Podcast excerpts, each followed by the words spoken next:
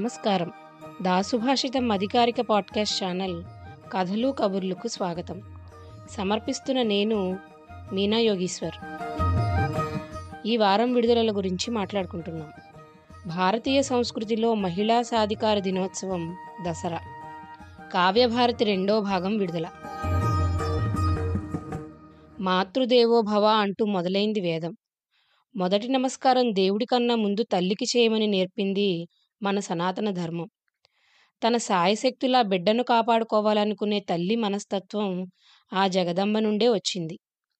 అందుకే ఋతుసంధిలో సకల జంతుకోటికి క్లిష్టమైన సమయంలో ఆదిపరాశక్తి ఉపాసన ద్వారా ఆరోగ్యాన్ని కట్టబెట్టింది మన ఆర్షధర్మం చైత్రమాసం మొదట్లో చికెన్ పాక్స్ స్మాల్ పాక్స్ వంటి అంటురోగాలు ముమ్మరంగా గాలిలో తిరిగే సమయంలో లలితా నవరాత్రులు వర్షాకాలానికి కాస్త ముందు ఆషాఢంలో వారాహి నవరాత్రులు రకరకాల విషజ్వరాలు ఎక్కువగా వచ్చే ఆశ్వేజ మాసంలో శరన్నవరాత్రులు చలికాలానికి ఎండాకాలానికి సంధికాలంలో మాఘమాసంలో శ్యామలా నవరాత్రుల ద్వారా మన శారీరక ఆధ్యాత్మిక ఆరోగ్యానికి రక్షా కవచాలను ఇచ్చారు ఋషులు.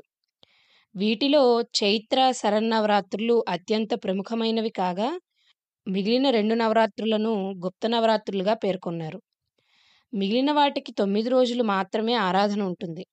సనాతన ధర్మం పాటించే అతి సామాన్యులు సైతం ఖచ్చితంగా జరుపుకునే శరన్నవరాత్రులకు మాత్రమే దసరా పేరుతో పండుగ ఉంటుంది.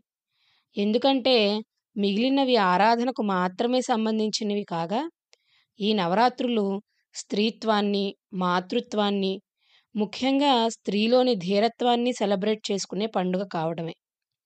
శరన్నవరాత్రులలో అమ్మవారిని నవదుర్గా స్వరూపాలలో ఆరాధిస్తారు. మొదటి రోజున శైలపుత్రీదేవిగా అమ్మవారిని పూజిస్తారు. దీనిని సామాన్యమైన స్త్రీల విషయంలో అన్వయిస్తే స్త్రీ పలానా వారి అమ్మాయిగా ప్రస్థానం మొదలుపెడుతుంది. రెండవ రోజు బ్రహ్మచారిణీ దేవి. యవ్వనంలో ఉన్న అమ్మవారు శివుణ్ణి భర్తగా పొందేందుకు తపస్సు చేసుకునే రూపం ఇది. తనకంటూ ఒక వ్యక్తిత్వం ఆశయం లక్ష్యం రూపొంది. దానికై కష్టించి పనిచేసే ఒక స్త్రీ దశ ఇది. తాము ఏమవ్వాలో తమ భవిష్యత్తు ఎలా ఉండాలో నిర్ణయించుకుని అటుగా ప్రయత్నించే స్త్రీలందరూ బ్రహ్మచారిణీ దేవి స్వరూపాలే అనడంలో సందేహం ఉందా? ఇక మూడవ రోజున తన లక్ష్యమైన శివుణ్ణి పొంది కొత్త పెళ్ళి కూతురిగా అమ్మవారిని చంద్రఘంటాదేవి రూపంలో కొలుస్తాం. తన లక్ష్యం నెరవేరి అనుకున్నది సాధించుకున్న ప్రతి అమ్మాయిలోనూ ఈ అమ్మవారిలోని హుందాతనాన్ని మనం చూడొచ్చు. నాలుగవ రోజున చేతిలో మధుకలసంతో కొత్త సృష్టికి సంకేతంగా తల్లి అయ్యేందుకు సిద్ధంగా ఉన్న స్త్రీమూర్తిగా కూష్మాండాదేవి దర్శనమిస్తుంది. ఇక ఐదవ రోజున బ్రహ్మాండజనని అయిన అమ్మవారు కుమారస్వామి తల్లిగా మారి స్కందమాతాదేవి అవుతుంది.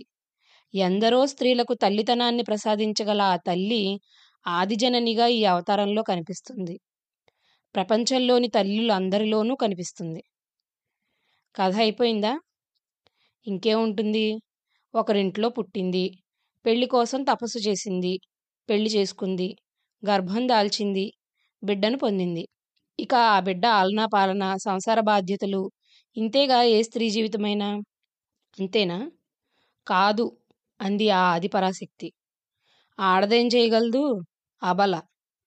ఆమెం చేస్తుందిలే. అందుకే ఏ జాతికి చెందిన మగవాడి చేతిలోనూ నేను చనిపోకూడదు అంటూ వరం పొందాడు లోకకంటకుడైన మహిషాసురుడు. త్రిమూర్తుల చేతిలో లేని విషయం ఇది. ఇప్పుడేం చేయాలి? కేవలం ఒక బిడ్డ తల్లి అనుకుని పొరపాటు పడకూడదు. కదిలే వాటిలోనూ కదలని వాటిలోనూ నిక్షిప్తమైన శక్తి తానే అని మరోసారి ప్రపంచానికి చాటింది ఆ అమ్మవారు.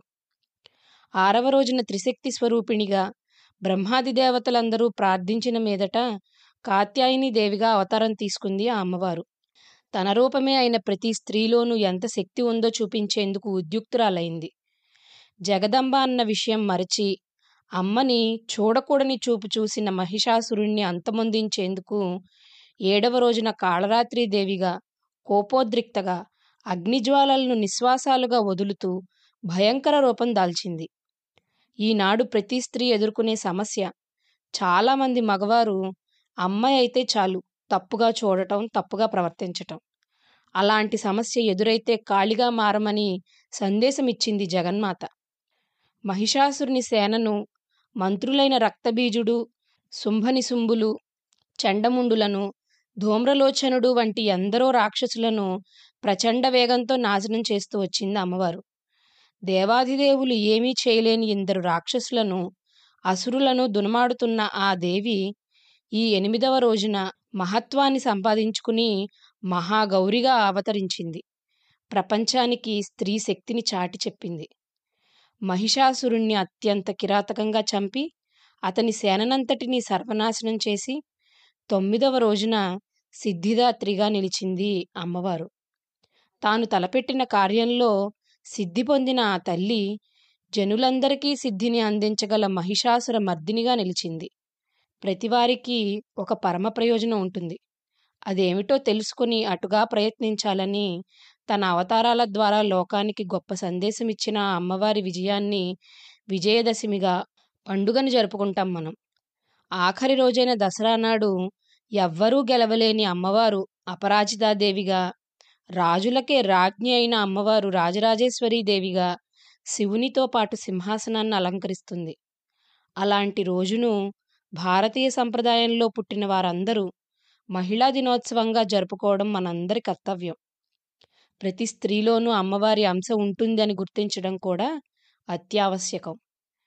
ఇక ఈ వారం చాలా యాదృచ్ఛికంగా ప్రముఖ రచయిత్రి కోరన్ డాక్టర్ మైథిలి అబ్బరాజు గారు కుమార సంభవం కావ్యంలోని మొదటి ఎనిమిది సర్గలను వివరిస్తూ రాసిన మంచుకొండలలో మొలిచిన చల్లని బంగారు తీవె అనే వ్యాసాన్ని కావ్యభారతి రెండో భాగంగా విడుదల చేస్తున్నాం. నవదుర్గలలో మొదటి అవతారమైన శైలపుత్రి ఆవిర్భావం మొత్తం ఈ వ్యాసంలో వివరించారు ఆమె.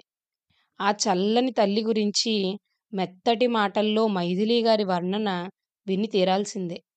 దసరా పండుగ రోజుల్లో ఈ వ్యాసం విడుదలవ్వడం కేవలం అమ్మవారి ప్రణాళికే. మహాకవి కాళిదాసుకు మైథిలి గారి అపురూపమైన విశ్లేషణకు ముఖ్యంగా ఆ పార్వతీదేవికి వేనవేళ్ళ నమస్కారాలు అర్పిస్తూ కావ్యభారతి రెండో భాగాన్ని విడుదల చేస్తున్నాం. పైన వ్యాసంలో ఆ జగదంబను సామాన్య స్త్రీలకు అన్వయం చేసే సాహసం నా అంతట నేనుగా చేసింది కాదు. సంప్రదాయాన్ని ఆధునికతను ఆధారాలు లేకుండా ముడిపెట్టడం నా పద్ధతి కాదు. జగద్గురువులైన శ్రీ ఆదిశంకరాచార్యుల వారే కనకధార స్తోత్రంలో ప్రాతర్నమామి జగతాం జననీం అశేష లోకాధినాథ గృహిణీం అంటూ లోకంలోని ప్రతి ఇంటిలోని మహిళ ఆ అమ్మవారి స్వరూపమే అని చెప్పారు. జగద్గురువుల బాటలో నడవడమేగా మన కర్తవ్యం. భారతీయ సంప్రదాయం అందించిన ఈ మహోన్నతమైన మహిళా సాధికార దినోత్సవం అయిన దసరా శుభాకాంక్షలు. ఇవండి ఈ వారం కథలు కబుర్లు. మళ్ళీ వచ్చే వారం కథలు కబుర్లలో మిమ్మల్ని తప్పకుండా కలుసుకుంటాను. అంతవరకు సెలవు. ఇట్లు మీ మీనా యోగీశ్వర్. ఈ శీర్షికలోని అన్ని భాగాలను వినడానికి దాసు భాషితం యాప్ను ఇప్పుడే డౌన్లోడ్ చేసుకోండి. లింకు డిస్క్రిప్షన్లో ఉంది. దాసు భాషితం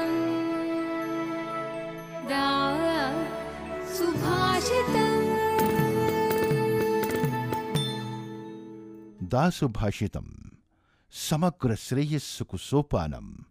W W W dot Dasubhashitam dot com